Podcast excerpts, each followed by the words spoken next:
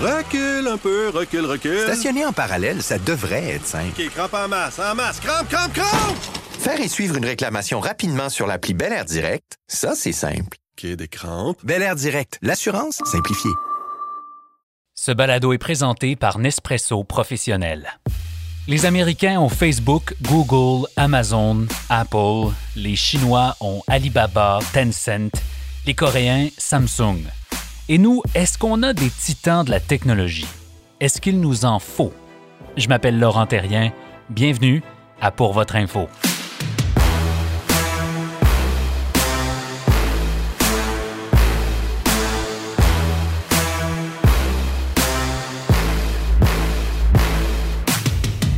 Bonjour à tous. Elles sont cinq entreprises, mais à elles seules, elles représentent 20% du S&P 500, l'indice boursier des 500 plus grandes entreprises américaines. Amazon, Facebook, Apple, Microsoft et Alphabet, qui est la maison mère de Google, sont les plus grandes capitalisations boursières au monde. Et elles ont une chose en commun, ce sont des titans du monde de la technologie. Est-ce qu'en 2021, pour créer plus de richesses, il faut plus de ces entreprises géantes de la techno? Est-ce qu'on a ce qu'il faut ici pour les créer, ces entreprises-là? Notre invité cette semaine pense que les titans, c'est bon pour tout le monde. Alexandre Thibault, bonjour, bienvenue Pour votre info. Bonjour, merci de invité. Alexandre Thibault est gestionnaire, entrepreneur, investisseur et avocat. Il a passé les 15 dernières années entre la Californie, la France, l'Ontario et le Québec. Il vient d'être nommé chef de l'exploitation de GTX. C'est une entreprise québécoise en technologie qui connaît l'une des plus fortes croissances au Canada. Jusqu'à tout récemment, il supervisait les opérations nord-américaines de Vulog, une entreprise française de techno pour la mobilité urbaine qui a levé près de 100 millions de dollars. Il a un bac en droit de l'Université de Sherbrooke et un MBA de UCLA Anderson à Los Angeles. D'abord, on va commencer par là. C'est quoi un titan techno et est-ce qu'on a le luxe d'en avoir au Québec de ces titans technologiques-là? Bonne question pour commencer. Euh, un titan technologique, c'est une, c'est pas une expression qui est consacrée. Euh, c'est une expression que j'ai que j'ai improvisée, mais grosso modo, c'est une manière de dire une très grande entreprise technologique.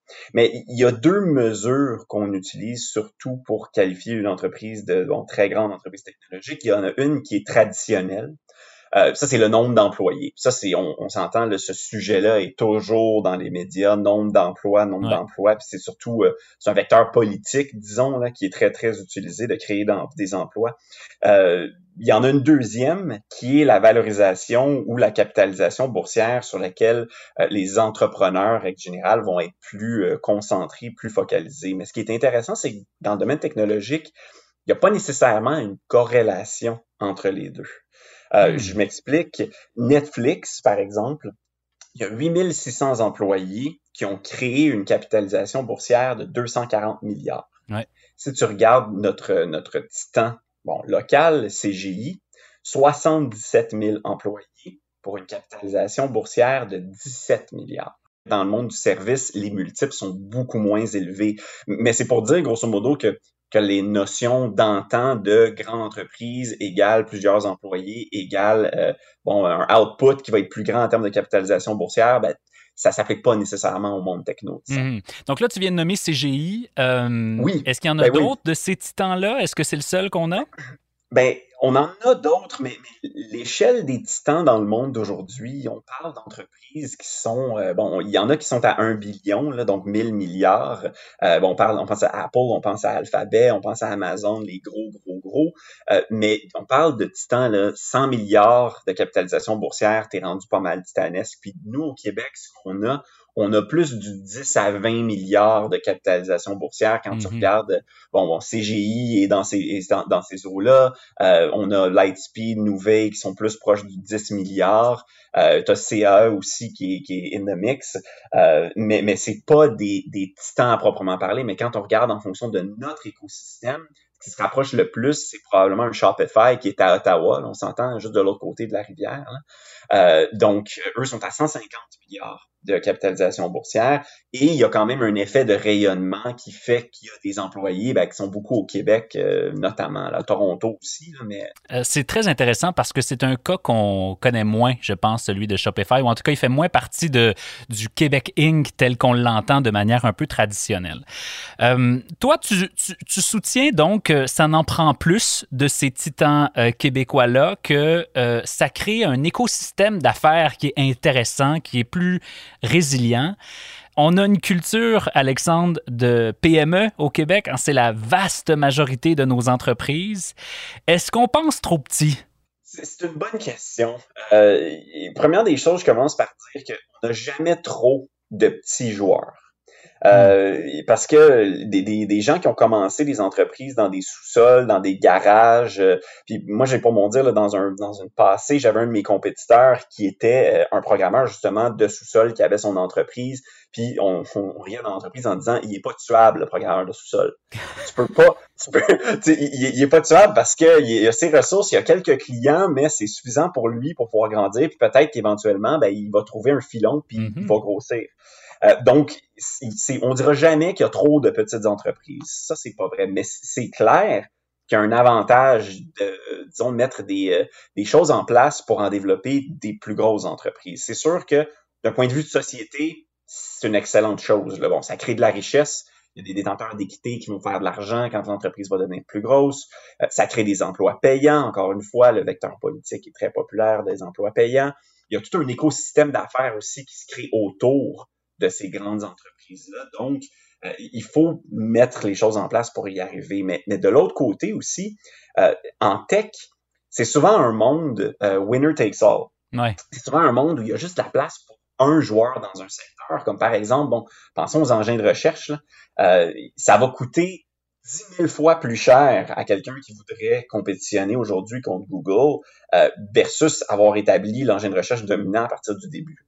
Donc, euh, la, mentalité winner takes all est très présente dans le secteur technologique. Donc, c'est important de vouloir aspirer à créer ces entreprises-là. si je peux continuer avec un dernier point, c'est que euh, l'intelligence artificielle vient agir un peu comme agent séparateur entre les gens qui en ont et les gens qui en ont pas.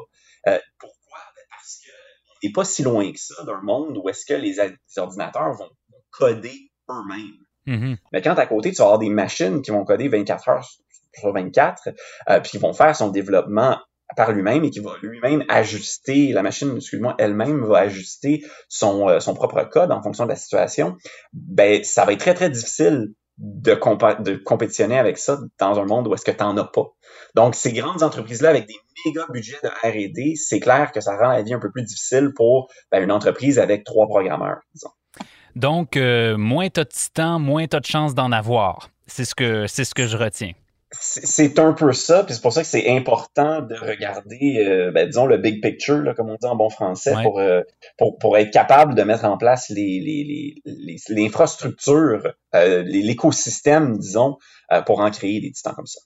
Tu as parlé d'intelligence artificielle et je ne peux passer à côté de, du traumatisme Element AI c'en était une entreprise qui était admirée par euh, les Montréalais, par les Québécois. C'en était une entreprise qu'on considérait comme à l'avant-garde de son industrie, notamment en technologie.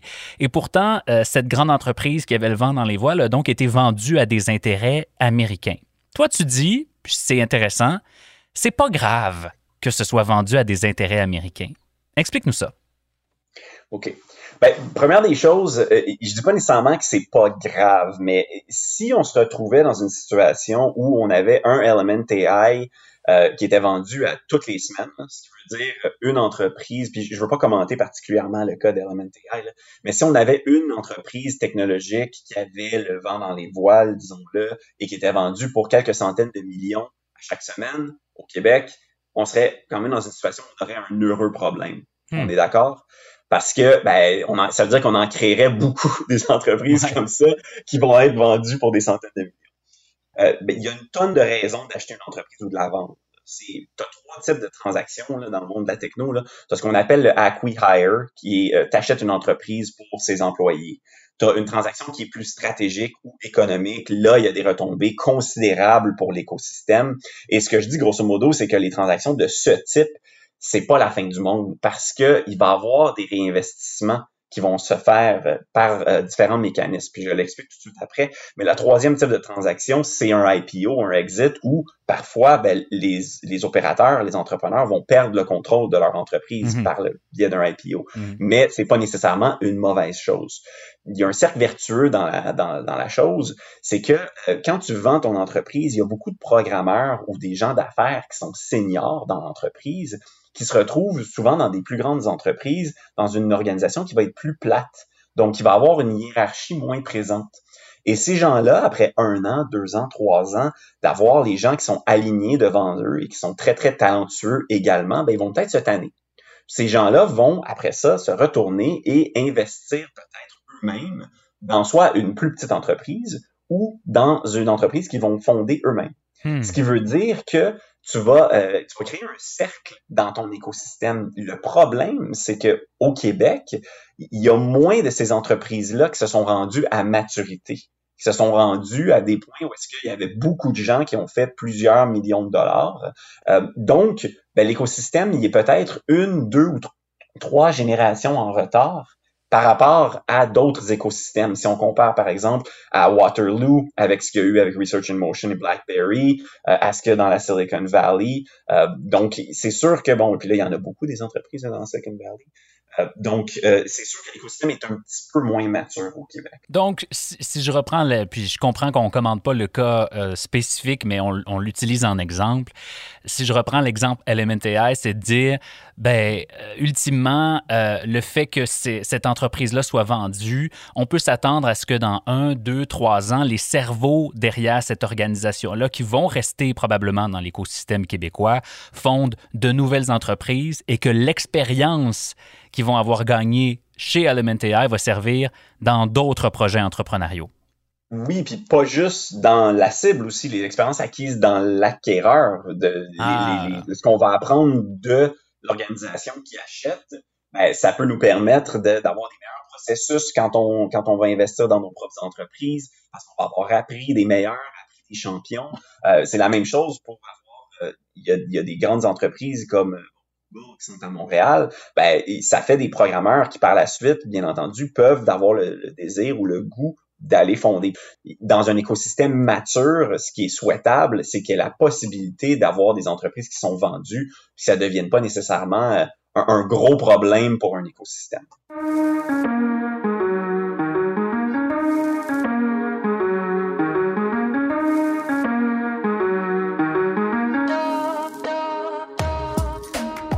Alors Alexandre, on comprend les avantages de ces titans-là dans l'écosystème d'affaires. Comment on fait pour en avoir plus? Est-ce que c'est d'abord et avant tout une question de mindset, d'état d'esprit, ou c'est davantage une question d'investissement? Parce que ça demande des investissements en capitaux importants pour être capable d'atteindre ce niveau-là ou de, de valorisation boursière de plusieurs milliards de dollars? Écoute, Laurent, c'est la question à 100 milliards, ce que tu poses. Hein? C'est pas la question à 1 million. On est rendu dans la question à 100 milliards, c'est une autre échelle.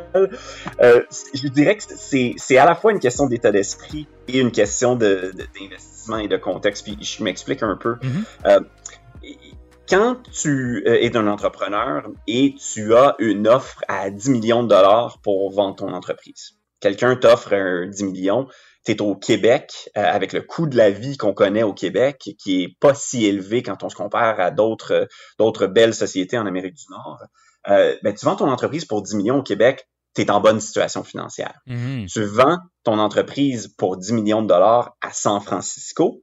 T'es pauvre. Ben, tu peux acheter une maison, peut-être, après les impôts. donc, euh, c'est sûr que, euh, disons, l'ensemble du contexte économique a un impact mm-hmm. sur l'état d'esprit des entrepreneurs. Donc ça, d'une part, c'est clair que c'est plus difficile euh, de résister à la tentation de vendre quand tu es euh, au Québec dans une société qui, qui est plutôt euh, plus égalitaire ou avec un filet social qui est plus développé avec le contrat social qu'on connaît au Québec. C'est clair qu'il y a cette question d'état d'esprit-là. Mais, mais, deuxièmement, le cycle d'investissement, comme j'expliquais un petit peu tout à l'heure, il, faut qu'il y ait quelques générations d'entrepreneurs qui ont vendu leurs entreprises pour arriver à un cycle d'investissement avec des gens qui ont les fonds privés et publics pour être assez matures. Je donne l'exemple. Euh, Apple a été créé en 1976. Ça, on l'oublie quand même, ça passe vite. Euh, ça fait 45 ans qu'Apple a été créé. Donc, si on regarde une génération là, pour l'entreprise qui veut dire, bon, tu la crées, tu prends de l'argent euh, de capital de risque, tu la vends, ben ça, ça prend peut-être 5 à 10 ans. Donc, ça veut dire que au, bas mot, tu as quatre générations de ces entreprises-là qui ont été créées et vendues avec des capitaux de risque dans la Silicon Valley. Ce qui fait que les fonds qui sont, euh, qui sont des financiers ont beaucoup, beaucoup, beaucoup d'argent. Nous, ce qu'on a au Québec, c'est qu'on a des acteurs privés et on a des acteurs publics également, mais ils sont pas aussi bien nantis, surtout les investisseurs privés. Ce qui veut dire que dans les rondes subséquentes après la série A, série B, quand tu es rendu par la suite, où est-ce que ce que tu as besoin, c'est 50, 100, 200 millions de dollars, c'est de l'argent qui est difficile à trouver dans le marché privé au Québec. Tu peux aller le chercher, mais c'est plus dans des investissements stratégiques qui sont avec des entreprises. Et qu'est-ce que tu as besoin pour avoir des investissements, des investisseurs stratégiques? Ben, tu as besoin d'avoir des titans. Ah. Ou de l'aide gouvernementale. Ou de l'aide gouvernementale avec un joueur. Bon, au Québec, on a de dépôt, on a euh, l'investissement Québec, exactement, euh, qui se mettent le plus des poches. Puis au Canada anglais aussi, il y a des joueurs comme euh, des Teachers, Homers, CPP, Canadian Pension Plan, qui font un peu la même chose. mais c'est clair qu'on a un écosystème qui est plus qui est plus jeune que ce qu'on a aux, États-Unis. Donc, tu as bien esquivé la question. Est-ce que ça prend plus d'investissement public? Ça fait partie de l'équation disons-le ainsi, euh, au Québec, avec la réalité économique dans laquelle on est, ça fait partie de l'équation. Hmm. Est-ce qu'il en faut plus? Est-ce qu'il en faut moins? Est-ce qu'il faut être plutôt prêt à céder le contrôle de certaines entreprises pour que certains entrepreneurs deviennent riches et peuvent et puissent réinvestir dans l'écosystème? Ben, la question, encore une fois, est à 100 milliards, puis je prétends pas pouvoir la résoudre moi-même. OK. Ben, euh, quand tu auras la réponse, tu nous rappelleras. Je vous rappelle. Euh, je veux qu'on parle d'entreprises qui ont le potentiel de devenir un titan. C'est qui les grands joueurs québécois aujourd'hui sur qui on devrait avoir un œil, euh, qui sont en bonne posture pour se diriger dans cette, euh, dans cette catégorie prisée-là? Bon, très bonne question encore. Euh, il y en a plusieurs, des entreprises qui sont pré-IPO puis qui sont proches de ce point-là. Euh, moi, il y en a entendu, là, il y a Lyon, euh, les autobus électriques qu'on connaît de mm-hmm. plus en plus parce que là, il y a l'IPO euh, à New York. il y a des entreprises comme Hopper. qui, bon, c'est sûr qu'en temps de pandémie, quelqu'un qui fait dans le secteur du voyage, t'en entends peut-être un peu moins parler comme étant une entreprise porteuse, mais c'est une entreprise qui demeure super intéressante et qui a un, un très gros marché quand même et un avantage concurrentiel important. Mais je dois dire, puis je dois prêcher c'est peut-être un petit peu pour ma paroisse, il y a une entreprise que je ne connaissais pas il y a un an, à laquelle j'ai accepté de me joindre récemment, qui s'appelle GTX. Ben, la semaine passée, ça s'est fait ben, exactement, récemment et récemment. voilà, c'est assez récent. Euh, puis, puis, cette entreprise-là est dans un marché gigantesque, soit euh, les objets connectés. C'est un leader incontesté dans une niche, soit les caméras cellulaires. Très, très, très gros marché. Pour la chasse, notamment. Hein? Ben, oui, il y a les trail cams, mais il y a également les caméras de sécurité qui deviennent euh, de plus en plus importantes. Euh, et il y a croissance des revenus qui est hyper rapide. Donc, bon, ça, je ne rentrerai pas dans les détails, là, bien entendu, c'est confidentiel, mais les trois facteurs sont présents, ce qui m'a fait, euh, c'était pour moi, c'était comme on dit en français, un no-brainer. Mm-hmm. Quand j'ai vu ce qu'il y avait dans cette entreprise-là, je me suis dit, cette entreprise-là a le potentiel de devenir un titan je peux pas rester, même si je suis dans une entreprise française qui est super le fun, j'ai la meilleure job au monde, il faut que j'y aille, il faut que je me lance. Alexandre, on va suivre ça avec intérêt. Euh, on les connaît, ces, entreprises-là. On connaît moins GTX, mais on va, la, on va apprendre à la connaître, j'imagine, euh, dans les prochains mois, les prochaines années. Merci d'avoir été avec nous aujourd'hui. Merci beaucoup, Laurent.